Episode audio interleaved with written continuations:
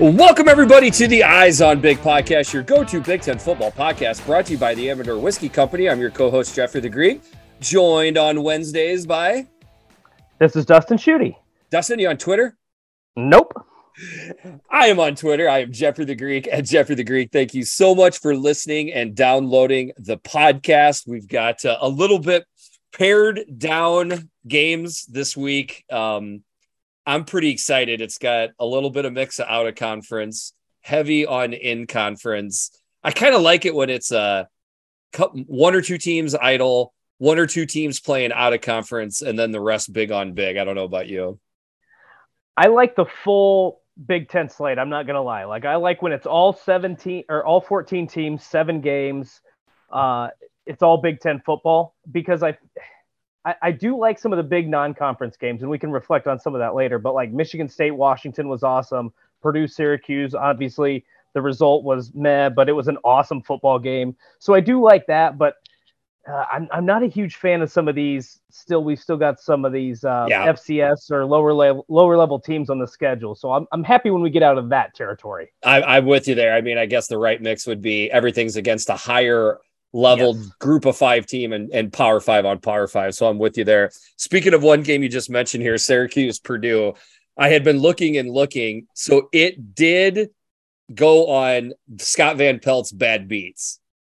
Okay. With anybody that had the under bet in that game to be 10 to 9, I believe it was going into the fourth quarter or right at the end of the third quarter.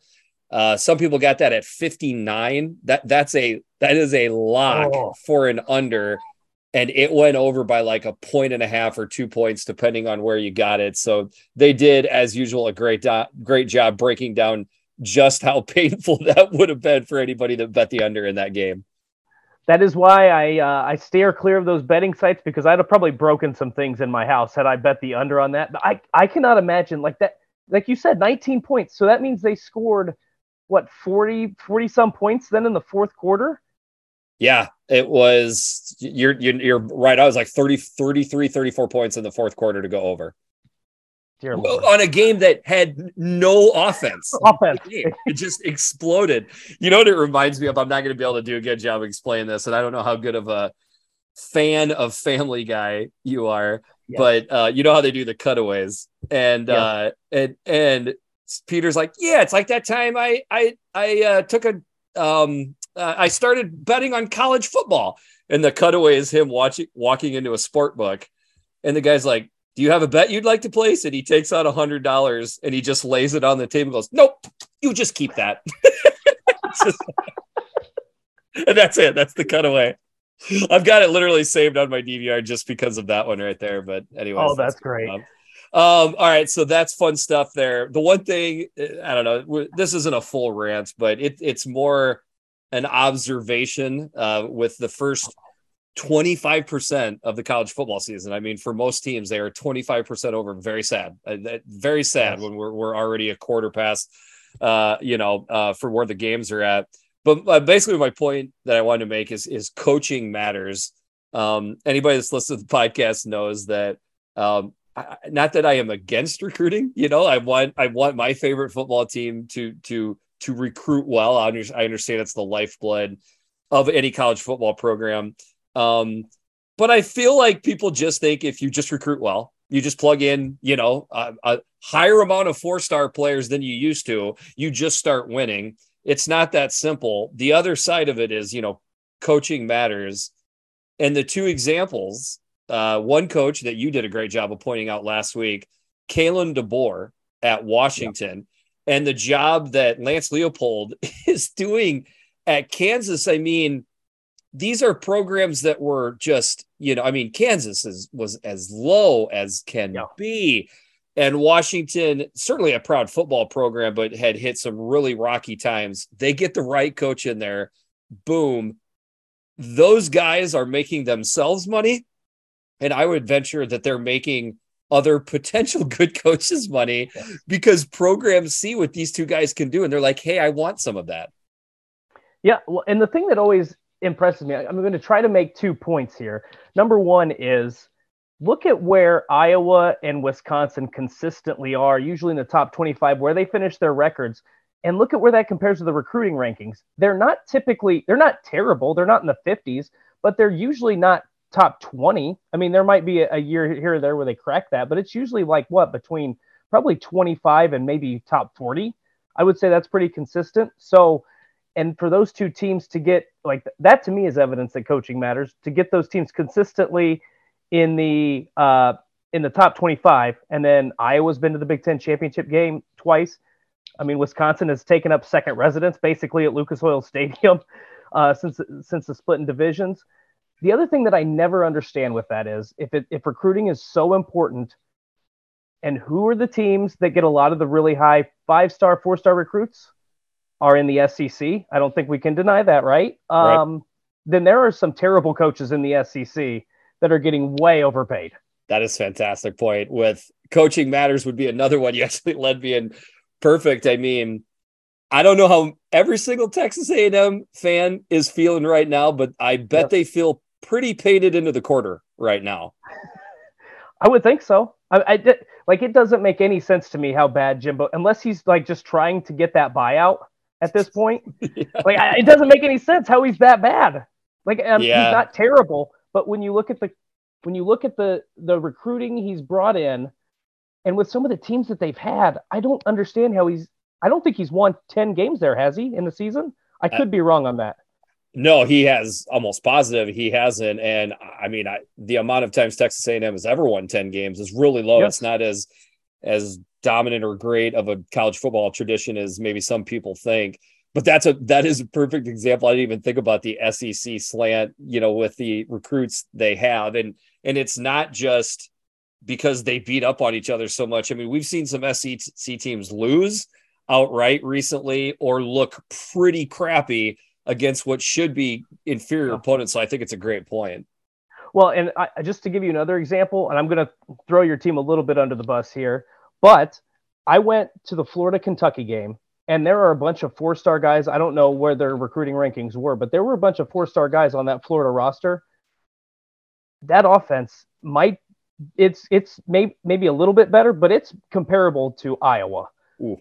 It, like strong, it was bad. Strong words. It, strong it words. was it was really bad from what I saw because I don't think Kentucky's defense is that good.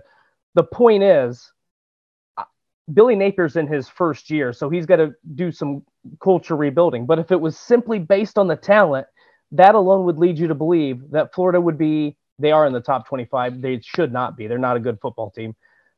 That would lead you to believe that they would be in the hunt for the SEC. And I can, they are going to be a five and seven team. I'm telling you. And Iowa, is going to probably figure out a way to, with a terrible offense, at least get to a bowl game, right? I hope. I, I would think. I'm not. I'm not supremely confident, but I, I hope. Yeah. I mean, I guess I would say for for the Iowa coaching example, look at how great the defense and special teams has been. Yes. Look at how mediocre to bad the the uh, uh, offense has been. The players have all changed, right? The coaches yep. have stayed the same, it has that team takes on the personality of the coaches, which is what I would also say about Purdue and Jeff Brohm. Yep. Volatile, hot, runs hot and cold. Am I great Jeff Brohm or Purdue? Am I, you know, like yes. they're the same thing?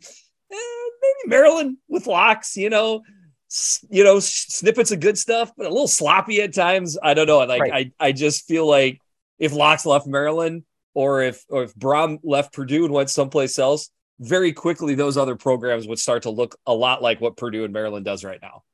Here's another really good example. Look at the difference the last two years between Northwestern's defense with Hankwitz, post Hankwitz. Yeah.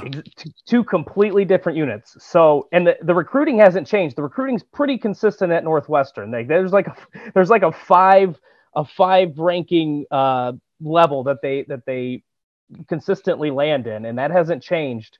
So it, I would even venture to say it's gotten a little bit better. Yep. In those last couple years, and yep. the defense is way worse than anything I saw in the last, I don't know, decade or so, thirteen years, however long he was there. So well, hopefully none of our uh, frustrated Northwestern fans just broke their neck nodding as you were talking about that because I think that's that's possible. Okay, we'll move on to the games. Thanks for humoring me with that little topic. It was just something I thought of this week. All right, so we got as we mentioned nine games. The Huskers are on a much needed idle week, the only Big 10 team that's not playing. We got one game on Thursday. We got two early games on Saturday, two in the afternoon and four at night I think we could have moved one or two of those night games into the afternoon or morning, yeah. but maybe that's just me. So first up, tomorrow night, Thursday the 22nd, the 3 and 0 Chattanooga Mocs at the 2 and 1 Illinois Fighting Illini. This is a 7 o'clock p.m. game on BTN. Line, no line. This is an FCS uh, game. Now, of course, we got a rivalry game here. All right, DS. The Mocs are looking for some payback after Illinois came all the way behind in the NCAA tournament to beat them. So you know they got revenge on the mind when they come into Champaign. I gotta I gotta be honest. I gotta give you a shout out there because I did not I did not put that together when I saw that on the schedule. So uh, kudos to you for remembering that. I would have you could have given me a hundred tries to say why this game is relevant. I probably would not have come up with it. Gotta uh, have some first, fun. I, I gotta do the stat. I gotta do the fun digging because that's usually Kurt's yes. job. So I feel like I got to get at least one a podcast. So well, that, that was a good one. Uh, and I just want to say this has nothing to do with the game itself, but can we talk about just real quick? I love the the makeup of the Illinois schedule so far. Week zero, you play an uh, you play a group of five team, a bad group of five team. Uh, Week two, they Wyoming has ripped off three wins since losing to Illinois. That is have they? Uh, wow, I haven't. Fo- I've not followed Wyoming at all. All right, yep, so yep. All right, you schedule a group of five team. We'll leave it at that. Then you have the Big Ten. You can't really help that. That's on a Friday night. Then you play Virginia. Take a bye week. Play on a Thursday against an FCS team, and then you play. You have extra time to then prepare for Wisconsin. So in a way, instead of just having that uh, extra week to prepare for Chattanooga, they get two weeks extra preparation for Chattanooga and extra preparation and rest for Wisconsin. I don't know if that's Bielema's doing I don't know if that's uh, Josh Whitman. If that's Josh Whitman's doing. I don't know how that all worked out, but I looked at that and I it just registered with me. Like I love the makeup of that schedule. I tell you what, something magical is happening because even Big Kurt is happy how the schedule is looking out and how things are. So, so something big is happening. Uh, hopefully, nothing big happens Thursday night. I mean, the Mocs right around a top ten FCS team. They're three and zero. Oh. Um, they got a quarterback that is pretty good. You know, he's a he's a experienced quarterback. He can beat you. Certainly, he wants to do it with his arms, uh, but he's pretty good with his legs. So, to me, the thing that's interesting about this is, you know, obviously you want to get the win. Okay. Um, I did see a potential line which was around like 17, 18 for this game is where they set it at. You want to get the win, but man, like Illinois, th- I think Illinois thin. I think that is the worst thing I can say about this football team. And me and you have talked about how Chase Brown, you know, is all, I mean, he, it seems like he gets every carry in the game. I was actually surprised. I looked it up. He's averaging 25 carries a game. That that's a lot. Don't get me wrong. It seems like more than that when you watch the games. But long story short, there's two huge goals for Illinois: get the win, get healthy, get out of there. Yeah, I, I, agree, and and I don't want to see Chase Brown run the ball too much, but with Josh McCray, it seems like he's still going to be sidelined. I don't know where you go. Uh, hopefully, you, would like to see, based on what we've seen through Illinois through the first couple games, I think that they can maybe not impose their will. I don't think Chattanooga is that bad of a football team where they'll be able to impose it, but I think they'll probably look like a Big Ten team should in this kind of game. So I, I, I don't really have anything else to add other than I just didn't want to see Chase Brown get too many touches because at this point in the season, you got the Big Ten season ahead of you. As you said, you want to get the win, but you don't want to wear him down for the brunt of your schedule, which is coming up. Yep, I'm with you there. Um, we're basically saying the same thing, but in the end, I've got so much faith in this rushing attack. I've got so much faith in Troy Walters. Not a blowout right from the get go. Illinois just pulls away with it because they're simply the better team. I've got Illinois 34, the Mocs 13. Uh, very similar. I've got Illinois 37, Chattanooga 17. All right. We're, we're already off to a hot start, DS. There we go. We usually, you know, it's been interesting. We usually got one or two We're just completely yes. different. That's what kind of makes it fun. All right, moving through Friday into Saturday, the 24th. First game up. Hey, why not? 3 and 0. Maryland Terrapins coming into the big house to take on the 3 and 0 number 4 ranked Michigan Wolverines. This is the big noon game on Fox. Line Michigan by 16 and a hook. Over under 65.5. So Vegas is saying something like 40 to 23. A lot of points on the board. What are we looking at here, DS?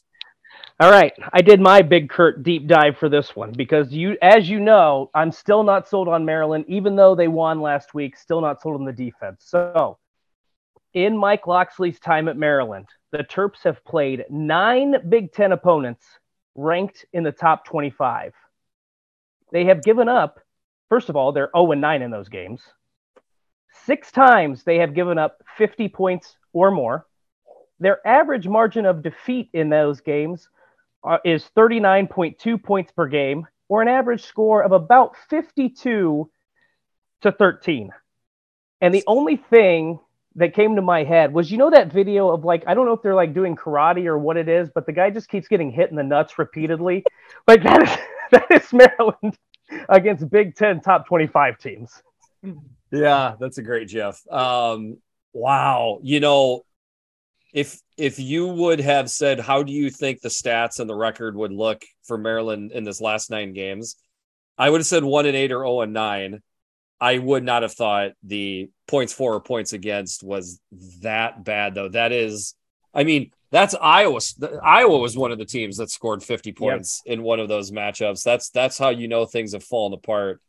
Um, wow, that's bad. I mean, and and I tell you what, nobody knows that more than Locksley, than Maryland football fans. I mean, there's nothing more that they would like than to make a big splash on national TV. Like I said, the big yeah. noon game.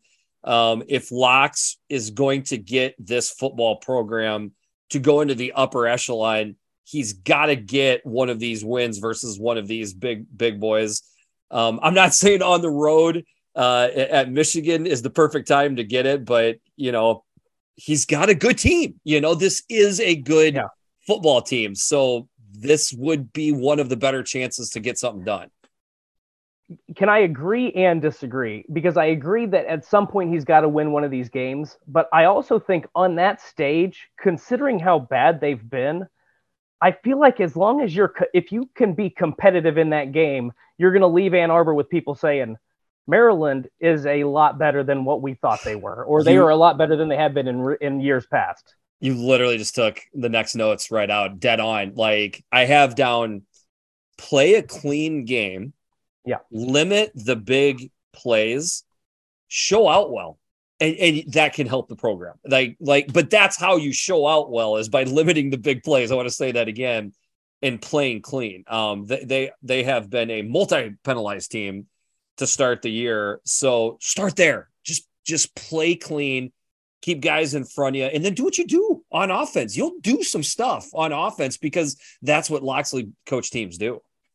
And what I'm really interested to from like a from from the scheming and, and X's and O's standpoint, I'm really interested to see because the mix, Michigan secondary um, opponents are only completing 44% of their passes, and and I know that they have played dung heap the first three games. I understand that, but that's still to me in this era of college football where everybody's throwing the ball all over the field. I think that's impressive. I, I just want to see what they can do because Maryland's got four receivers at over 100 yards so far.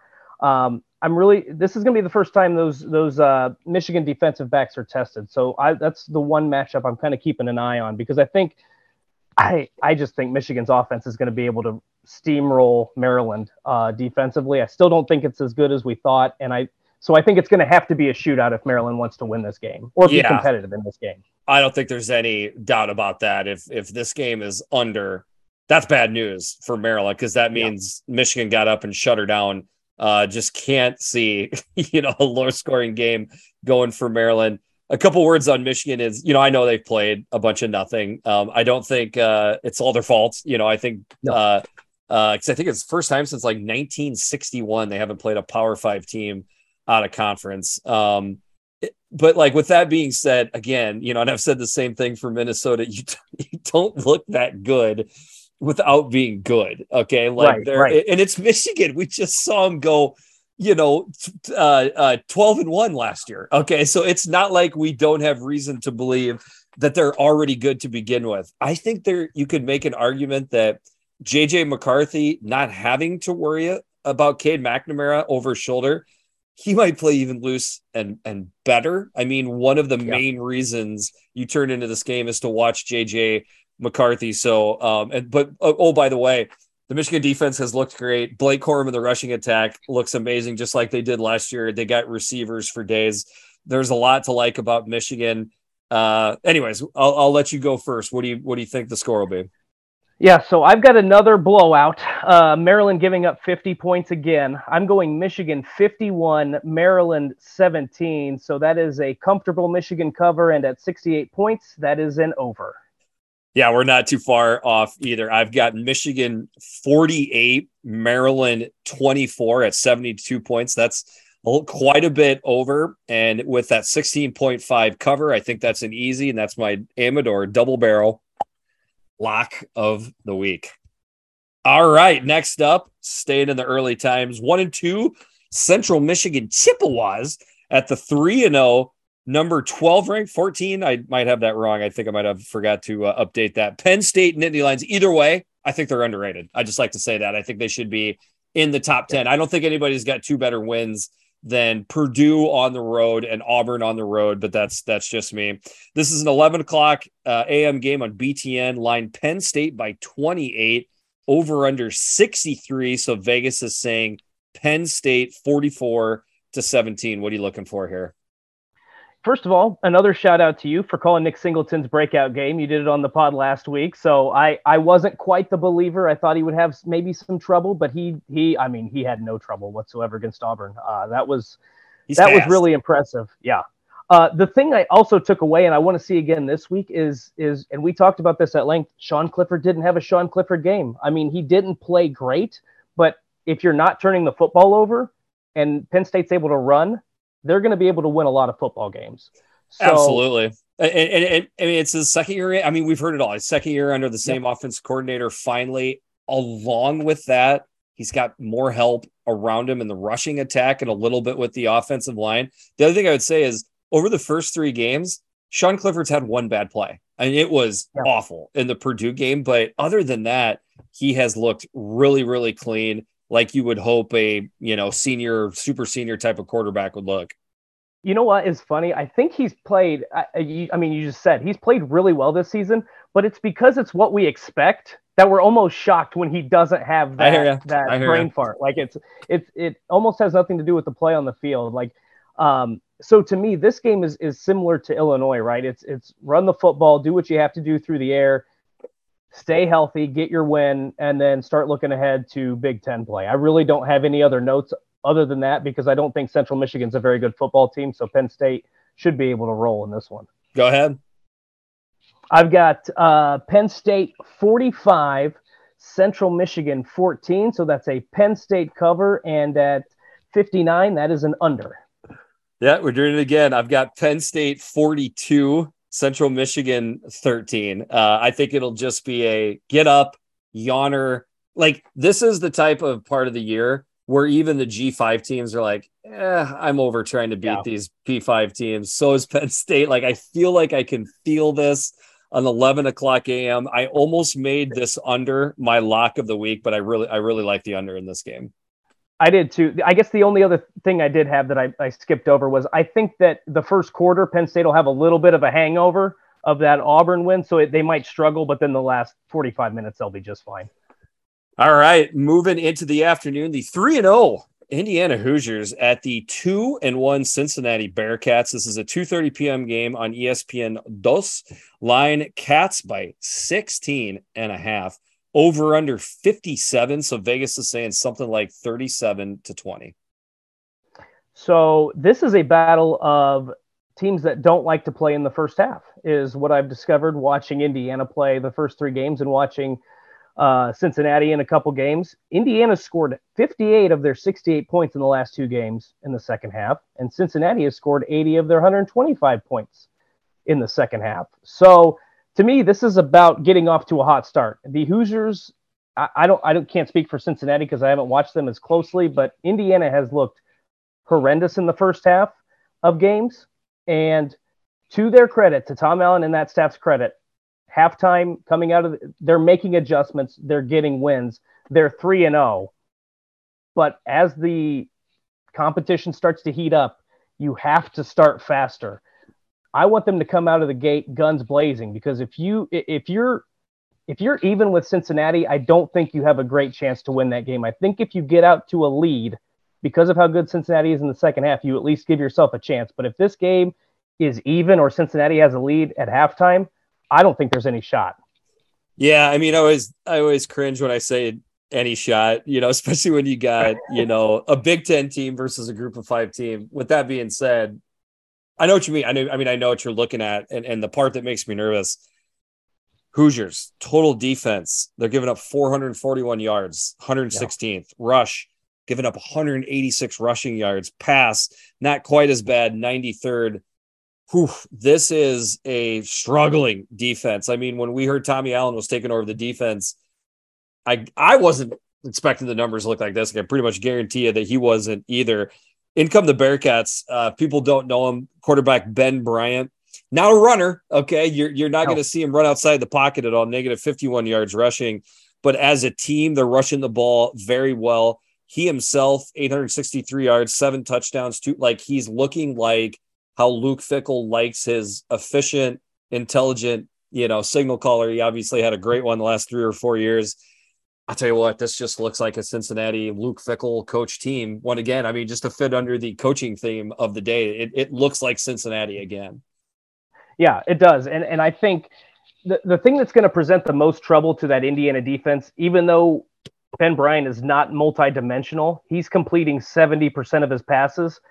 Um, and I know they haven't outside of that Arkansas game, they haven't really played great competition, but – Indiana's defense has a lot of holes, uh, and I think that he's going to be able to pick that secondary apart. So Indiana's secondary, guys like Tiawan Mullen, Jalen Williams, those guys are going to have to step up in this game. And then can you get pressure on the quarterback? Because if they're able to do that, De- Dasan McCullough, by the way, the freshman, has been incredible at the linebacker position, but he needs a little bit of help. Um, maybe maybe that's Cam Jones. Maybe that's maybe Demarcus Elliott finally takes a step up. I haven't seen anybody really on that defensive line play great football yet. And I think if, if they can get pressure on Ben Bryant, they're going to give themselves a great chance. But I just I haven't seen it through three games, so I don't know what really is going to change heading into Cincinnati. Yeah, I I mean you you did a great job of bringing up the fact that there are names that even you know somewhat casual Big Ten fans can recognize on this defense for whatever we- reason, it has just been struggle bus uh, right from the get go. Um, unfortunately, I don't see that changing this weekend. Not so much of a blowout, just a this is the better team as it goes on. So I've got Cincinnati 35, Indiana 17 at 52 points. I have that an under. If there's any uh, Bearcats, uh, I would say Luke Fickell cut the head off Tommy when you get a chance. Okay. Because if you keep him, if you keep the yep. snake it, it lingering around, he will snap, he will get you in the fourth quarter. So put this thing away and, and get out of there. We are very similar again. I've got Cincinnati 34. I'm going to give Indiana an extra touchdown. I've got Indiana at 24. So that's an Indiana cover. And at 58, that's an ever so slight over. Okay. We're quite a bit different there. Similar, but quite a bit different. The Eyes on Big podcast is sponsored by the Amador Whiskey Company. Our unique process takes the highest quality Kentucky bourbon and finishes in California wine barrels. This double barrel aging technique creates unique characteristics in each barrel that produce one of a kind whiskeys. Amador is made to be sip neat or is perfect in classic bourbon cocktails, just like your go to Big Ten football podcast. Amador is the go to whiskey this football season. Don't forget to hashtag ask for Amador and check out our new website and finder option so you can see where Amador is at near you at www.amadorwhiskeyco.com. Amador Whiskey, born in Kentucky, raised in California. Moving on into the evening the two and one Iowa Hawkeyes visiting the three and zero oh Rutgers Scarlet Knights. This is a six o'clock p.m. game. Yuck. On FS1, line Hawks by seven and a half, over under 34.5. I needed it to get a point under that so we could hit the all time low of 33 and a half. Nobody has eclipsed the the under 34. Maybe we got to start putting into some of that big money years DS on the under so we yeah. can get this thing to go under.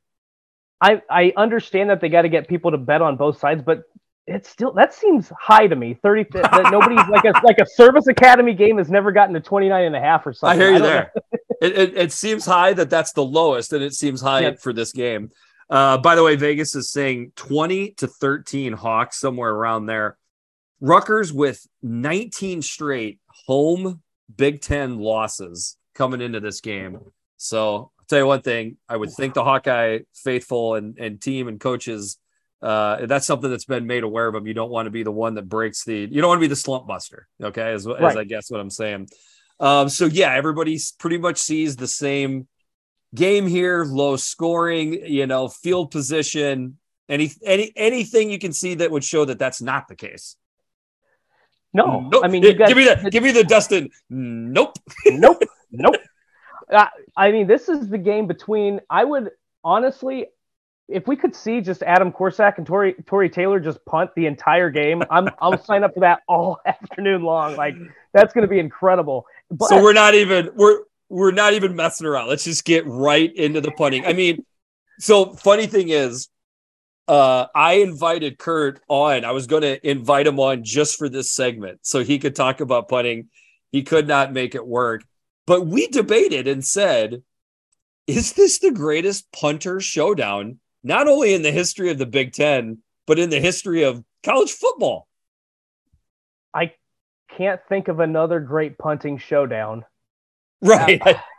I, I don't know.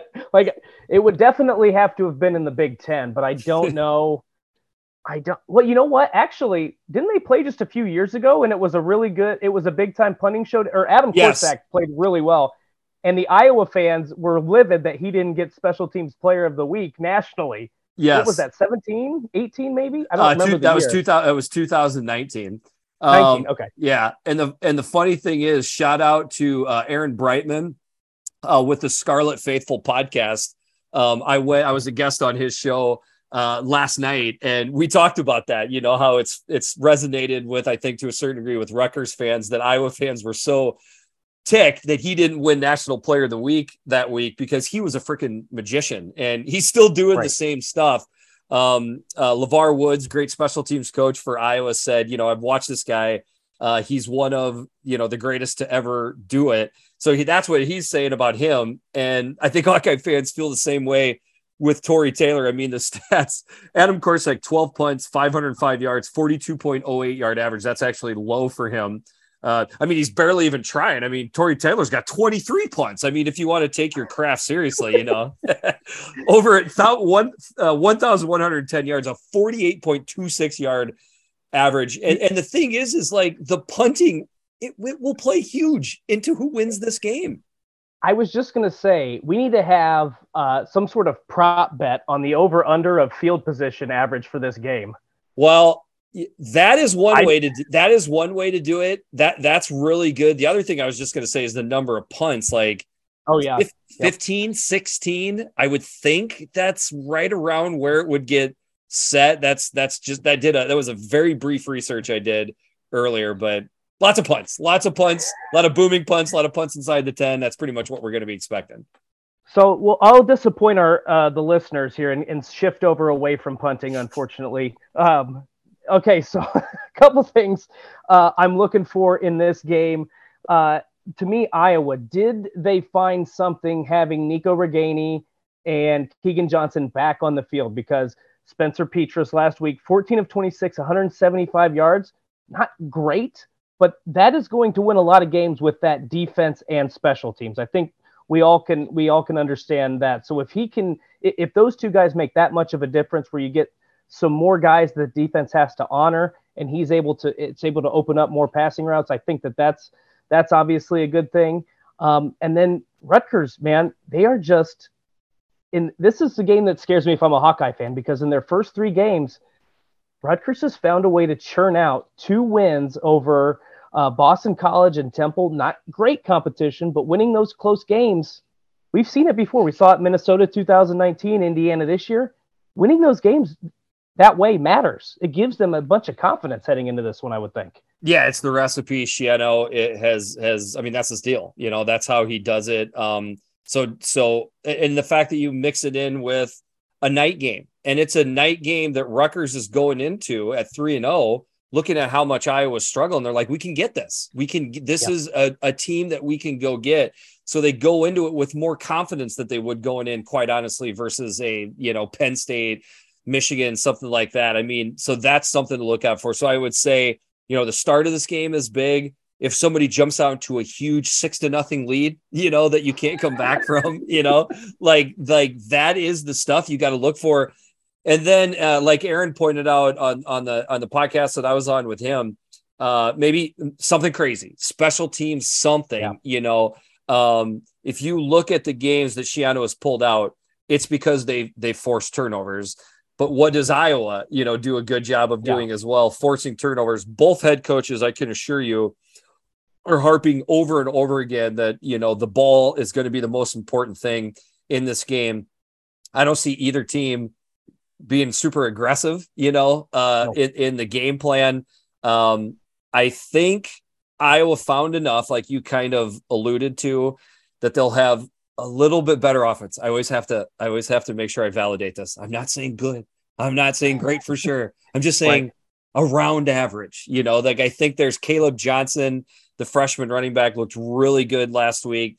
A mixture of wide receivers that are actually on scholarship and know the offense makes a big difference, you know. Right. Um, and, and then I I mean, I just got a I mean, I got a ton of faith on Iowa's defense.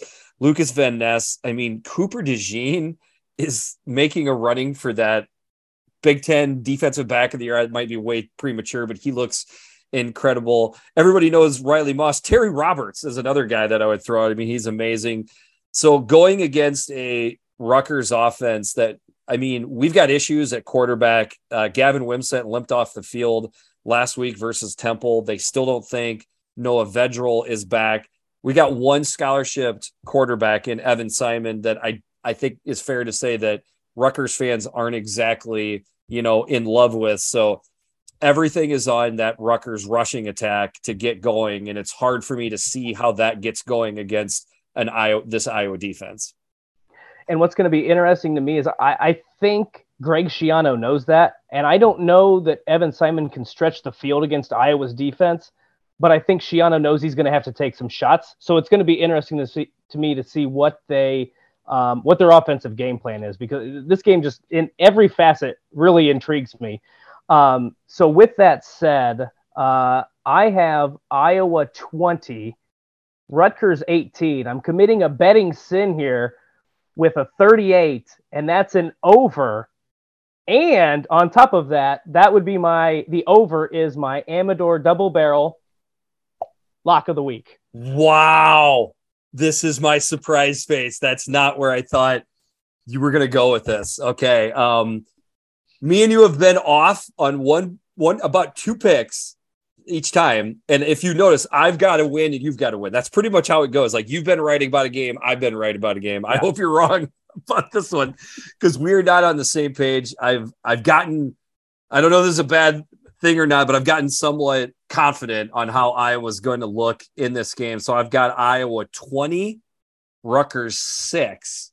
So I've got Iowa covering and at 26, I'm I'm still under that 34 and a half. I guess we'll see how that one goes. All right, more games in the evening. This is the 1 and 2 Miami Ohio Redhawks at the 1 and 2 Northwestern Wildcats 6:30 p.m. game on BTN. Go figure. Cats by 7 over under 50. So Vegas is saying 28 to 21 versus the Miami of Ohio Redhawks. The first note I have is I'm starting to, and this Kurt may not let me be on this podcast again because I'm I, am i am starting to believe Northwestern is not a good football team. Um, Southern Illinois was not a good FCS team. It wasn't like South Dakota State. It wasn't like I think even North Dakota when they played Nebraska is a solid FCS. Like Southern Illinois was 0 and 2 in that game and I think they didn't play well in those first two games. So I'm really concerned about Northwestern's defense. I think they've got a lot of holes. Um, they're 12th or worse in the Big Ten in every defensive statistical category. that, that is... is not Fitz like.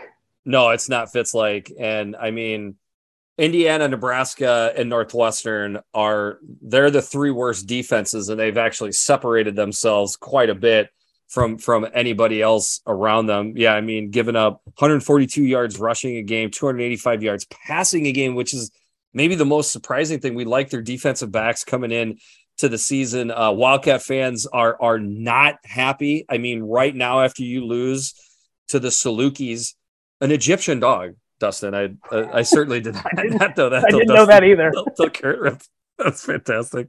I should have laughed more when he said it. Um, I mean, literally, it's been Evan Hull, a, a decent pass here and there from Hilinski. Everything else is is bad. It, it is looking yeah. bad right now. They're not even playing clean football either. Um, maybe this is just a I can't get rid of it pick. I just refuse to believe that Fitzy's going to go down without a fight. So I have got Northwestern 28, Miami of Ohio 27. So at 55 points, that's over the total. Um, a somewhat, it'll be a uh, fun, ugly game. That's what I think it'll be. It'll be an ugly, fun game for anybody that tunes in. I'm, I'm going to keep some faith with Fitzy for one more week. By the way, uh, we talk about uh, Chase Brown getting a lot of touches at Illinois. Evan Hull's on pace to have over a thousand rushing and receiving yards as it stands right now. He's got over 300 in both categories. Uh, Miami played both Kentucky and Cincinnati tough. They've got a wide receiver with with a name Mac Hippenhammer, which is a great football name in my opinion. Um, I don't think Northwestern is going to be able to move the ball very well on this Miami defense. I think Miami is better uh, than we expect, and so I have Miami 28, Northwestern 24. So that's Miami an outright win and a cover, and at 52, it's an over. Wow. Okay. Um, I'm not saying I didn't have that prediction down at one point, but that's some pretty interesting stuff. All right. Uh, still in the evening at 6:30 p.m. on Big Ten Network, the two and two FAU Owls at the one and two Purdue Boilermakers line Boilers by 19 and a half over under 61.5. So Vegas is saying somewhere around 40 to 20. Uh, tough loss, obviously, last week for Clemson nice to get a pretty tasty cupcake on the schedule for the Boilermakers. What are we looking at here? Uh, the thing I have uh, front and center, all caps, bold, is find another receiver. Uh, it's not that Charlie Jones is not great. He has 474 yards and five touchdowns. The rest of the team has 604 yards and three touchdowns. Like, and he left that game. I don't know if I don't remember how long it was, but he went down with an abdomen. I don't know if he had the wind knocked out of him if he gets hurt, I don't know that Purdue's in jeopardy because they've always been able to churn out good receivers, but they are not going to be as efficient offensively. And what's interesting to me is Jeff Brohm has said a couple times we need to get more guys involved than Charlie Jones. And so I'm wondering if now you know Charlie Jones and Aidan O'Connell. I don't know if you know this. They go they go way back to like their pee wee football. I wonder, I wonder if they. Do you think they played like baseball together? Do you think we could find a picture of them on the same baseball team? Maybe we, even maybe that's something in week four we we get to we get to learn a little bit more about. But it makes me wonder if Aidan is not looking yeah. at anybody else other than Charlie Jones. I don't know if that's a connection thing. I don't know if that's literally nobody else is getting open. I haven't looked that close into it, but I think Purdue's going to beat FAU, but they've got to work on some things on the offense. And then the, Wait, the hold on. Thing, can I can I okay, one yes, more thing? Ahead. Yep. It's I mean again, like I almost want to show you my notes. It'd be hard for you to read through the screen, but here's what I have. I have Charlie Jones stats extrapolated out to a 12 game season. Okay. 128 catches, 1,896 yards, and 20 touchdowns. That's what that's that's what he would do if he kept up the pace. And then the next thing I have is eh, do I sound like a bitter Hawk fan when I say that this is starting to reflect poorly on the offensive game plan? But you you already beat me to it to a certain degree, so I guess you kind of agree. Yeah, I do. I mean, like there's going to be better teams that they play that take that option away. Like they're going to learn this after the first couple games. Now, the one thing I will say is in his, it's like Rondale Moore. You go back, like Jeff Brohm tried to get him the ball on every play, and I thought it was to a detriment yes. for Purdue. And I think that could happen. I don't know if it's going to be the same degree, because I mean he did he ran Rondale Moore into the ground. Um, yes. So I don't know if it's going to be the same degree of that, but I think there's a little bit where teams, especially the better defensive teams, are going to start zoning in on Charlie Jones and say, "You got other receivers? Show us who you got." And they'll they will leave some of those guys open or single coverage and then just focus all their attention on Charlie Jones. Then where does Purdue turn?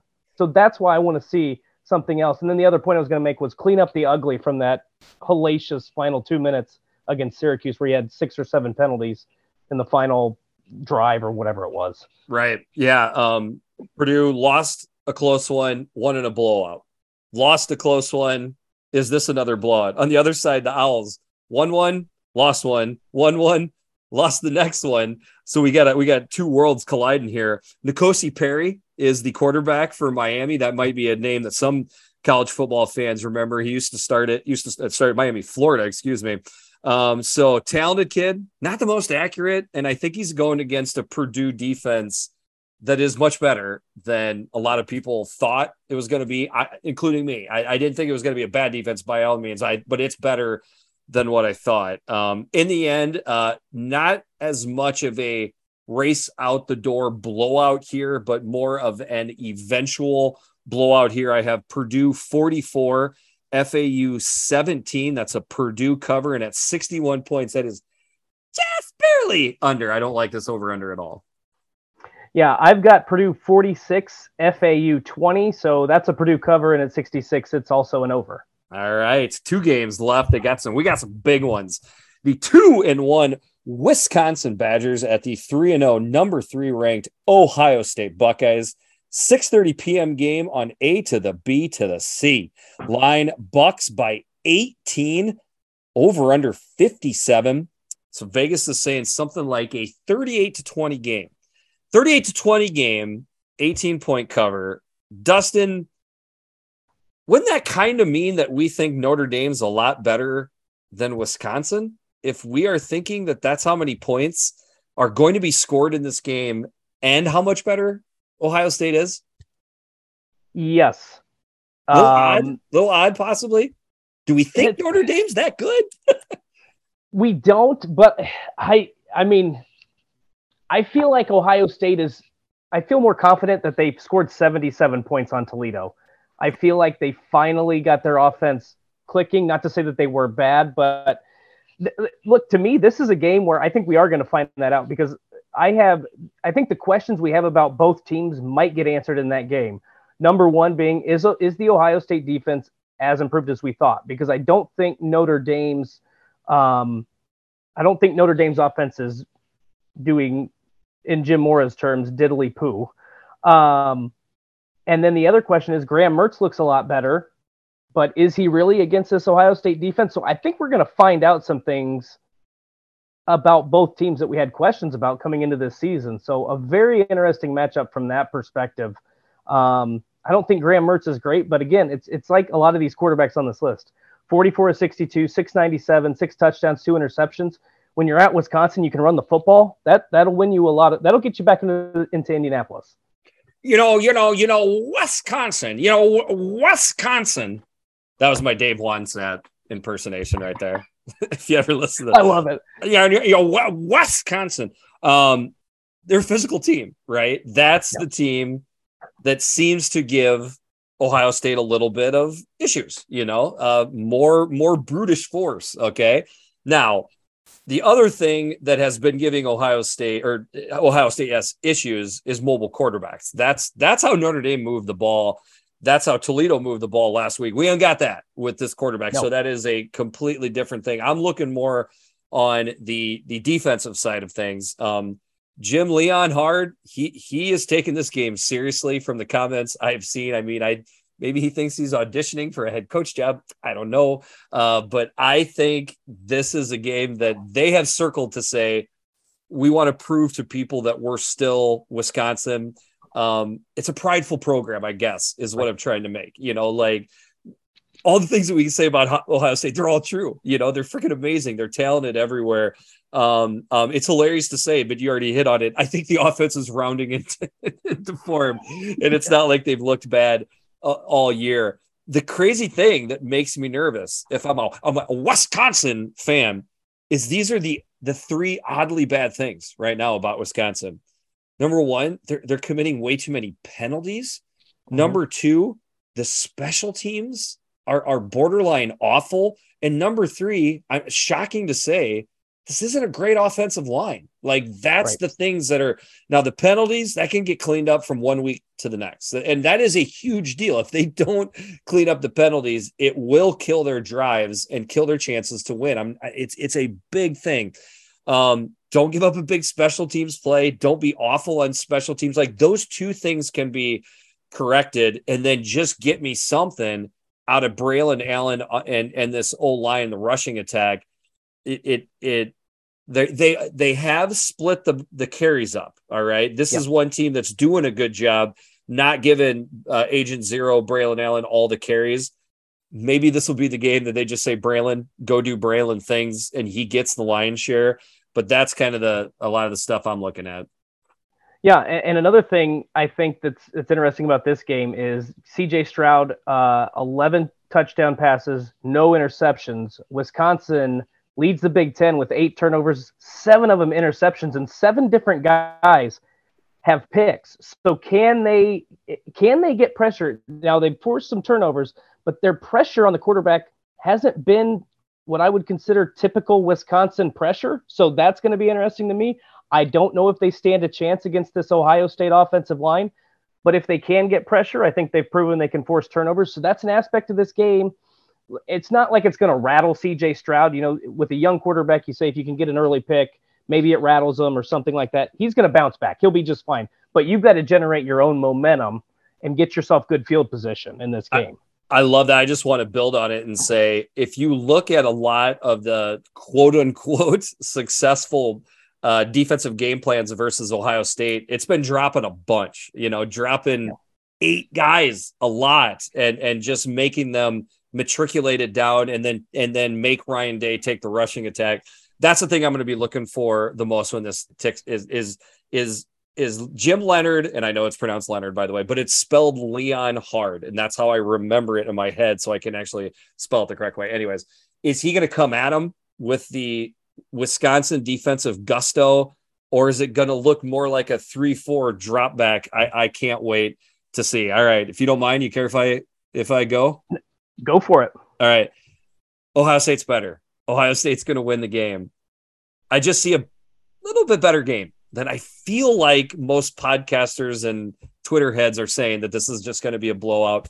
With that being said, the second I say that out loud, I'm nervous Ohio State blows them out, but I'm going to stick to my guns and say this will be a, a little bit better game than people re- think it will, will be. Ohio State will pull away. So I've got Ohio State 34, Wisconsin 17. So just barely a cover by Wisconsin and at 51 points. I actually like it quite a bit to go under the 57. Just some quick facts I wanted to drop out. Paul Chryst has never beaten Ohio State. The last time Wisconsin beat Ohio State, 2010. I still don't think they get the win. Very similar. I have Ohio State 38, Wisconsin 17. So that's an Ohio State cover. And at 55, that's an under. Wow. Okay. So you got essentially four more points for Ohio State than I did. That's interesting. All right, that brings us to the Big Ten game of the week, as voted on by the fans. 62% saying they want this game, thanks to the 751 people that voted in my poll. The 3 and 0 Minnesota Gophers at the 2 and 1 Michigan State Spartans. This is a 2:30 p.m. game on Big Ten Network. Big Ten Network. Going to get some eyeballs on this one right here. Line Gophers by three. This started uh, uh, uh, Michigan State by two. This rocketed to Minnesota. Over under 51. So Vegas is saying 24 to 21 Gophers. Um, we might find out how good three teams are in this game Minnesota, Michigan State, maybe Washington as well too. You know, another showing yeah. out west by Washington and how close these teams play. Looking at Michigan State, to, to quote the kids, they're suddenly sus. Yeah, so for this one, I think eh, the thing that interests me is is let's just address the elephant in the room, right? What's the passing game going to look like without Chris Autman-Bell? Um, I think Mike Brown-Stephens is probably that next guy in the wide receiver room, but I need to see more from Dylan Wright. I'd like to see a little bit more from him. I think Brevyn Spann-Ford is a good um, is a good uh, a good option at tight end. I don't know if I if I'm going to address this properly. I don't think Michigan State is bad, but I think if you had to try to find a new number one wide receiver, Michigan State would be one of a handful of Big Ten teams I'd want to play to try to test that out early in the season. I don't know if that like Nebraska, Northwestern Indiana, and probably Michigan State in that category. So I think that that's a favorable draw for for Minnesota. Um, I just I'm not convinced that Michigan State's defense is as improved as I thought that they would be coming into this season, especially against the pass. Having said that, these are the type of games that Tanner Morgan has struggled in. You look back to Illinois last season, Bowling Green last season. This is where they run the ball effectively. It comes time to, to converting through the air. They have fallen short. So that that adds a little level of intrigue to me to this game. Yeah, I mean Slade is still iffy. We defensive tackle. We don't know if he's back. I, I Xavier Henderson, the safety. I think almost for sure he's gone. Snow is out for the year. I had said going into the Washington game that I thought maybe the injuries would would catch up to him in that game. They did, maybe even and worse than I thought. Um, you know, talking about what's the mix going to be for Minnesota rushing and and throwing the ball. Um, I've been pushing to see more out of the passing attack. I think Minnesota fans are too. I mean, I listen to Ryan Burns and I know, you know, he gets a lot of feedback as well. Then I think about uh, what Kurt said is just, I just think this is who, this is who Minnesota is. You know, they've just morphed into this uh, football team that is very comfortable running the ball 60, 65, somebody, sometimes 70% of the time. It doesn't mean that they don't want to have a passing attack. It just means that I feel like they are perfectly comfortable leaning on their rushing attack a, a lot. Um, Dylan Wright and Brevyn Spann-Ford have been the two guys that Minnesota fans have been wanting to break out for. I mean, we're going on over a year now. Uh, right. You're right. This would be the game to see it with Crab, unfortunately, uh, uh, being gone. So there's a ton of fun stuff to look at for for this football contest. And the thing that's interesting to me about this game is it seems like with Minnesota, we're almost always exclusively talking about their offense. Their defense is has given up what 17 points this season total. Yeah. Uh, they rank number two in the Big Ten at 5.7 points per game. Um, they've been really good. Uh, the number one overall in total defense in, in yardage. So, and let's face it, last week against Washington, Michigan State could not move the ball on the ground. Payton Thorne's numbers looked pretty good, but I think you and Kurt pointed out in the post game, a lot of that came when the game was essentially over. I mean, they had a one last hope of breath, but that was about it. So yep. it, we talked about Michigan State's defense a lot. I think the story of this game and the reason Minnesota has a great chance to win is because their defense, I think they can shut down Michigan State's run and then uh, force Payton Thorne to beat you. And so far through the first three games, he hasn't proven he can do that. Yeah, I mean, Peyton Ramsey or Payton Thorne, excuse me, uh, he, he looked better last week than I think maybe I Kurt and I gave him credit for on my second rewatch of, of the game. Um, he looked, in fact, he looked about as good as you could expect with how much they struggled rushing the ball, which blew my mind. I thought that for sure was going to be what Michigan State was going to hang their hat on playing Washington. Um, here's here like some of the interesting stuff that I think to point out is is off the field stuff, which is Michigan State fans they have melted down since since uh, yeah. that loss. Like I think they've took it too seriously. To, and I know and, and who who am I to question anybody's fandom? Goofy things happen when you go out west like that for those night games. I don't know what it is, man. Atmospheric pressure, the moon's gravity being different over there than it is here. I ain't got a clue what it is, but it's goofy. Now you are you are you are playing a game in the afternoon in the wood in the woodshed. Like it's it's a completely different feel and, and, and a completely different deal. I think Michigan State will look different. Here's something to look for. Okay. They need to get the good feels back. They're a little concerned with their defense. Do they take a shot right at the beginning of the game? And get a seven point lead on there and, and get Minnesota thinking oh shit, this is the first time we've been behind at all in any of these games. They have they have destroyed inferior opponents. Get that that little you know stream of doubt in their heads early that oh crap, we're not p- playing a walkover opponent. I don't know. That's just something to look for early in this game. I like that a lot because you remember last year, Kenneth Walker in the first two games, I think the first two games scored on the first play. Early in the game, they went to that flea flicker. Is that something we see? That I never even thought about that. That's a great point to try to set the tempo, set the momentum early in that game, make Minnesota play from behind. I, I really like that. Um, the, I don't know if I have much to add on that other than I just want to see if can, can Minnesota's offensive line keep Michigan State's defensive line and linebackers in check because they got no pressure against Michael Penix in at uh, in Washington. Obviously, Kalen DeBoer is a really good mind. He knows what he's doing. He gets the ball out of out of uh, the hands quick. I don't know that Tanner Morgan does the same thing. So that offensive line is going to have to hold up because if Michigan State can get pressure on him, that's where these shaky passing games have come from uh, yes. from Minnesota. So that's another interesting aspect of this game to watch. Like this is I, this is such a fun game. It is. What, it's, I, it's like Michigan State Washington last week. I didn't know yes, what to expect. Yes, and I almost didn't put the game out to vote because I, I selfishly wanted this to be the Big Ten game of the week. But shout out to the fans for for making the correct choice. If you're ready to go, go, go ahead. Give me your prediction. So I've got Minnesota 29, Michigan State 21. So that's a Minnesota cover. And at 50, it's the ever so slight under.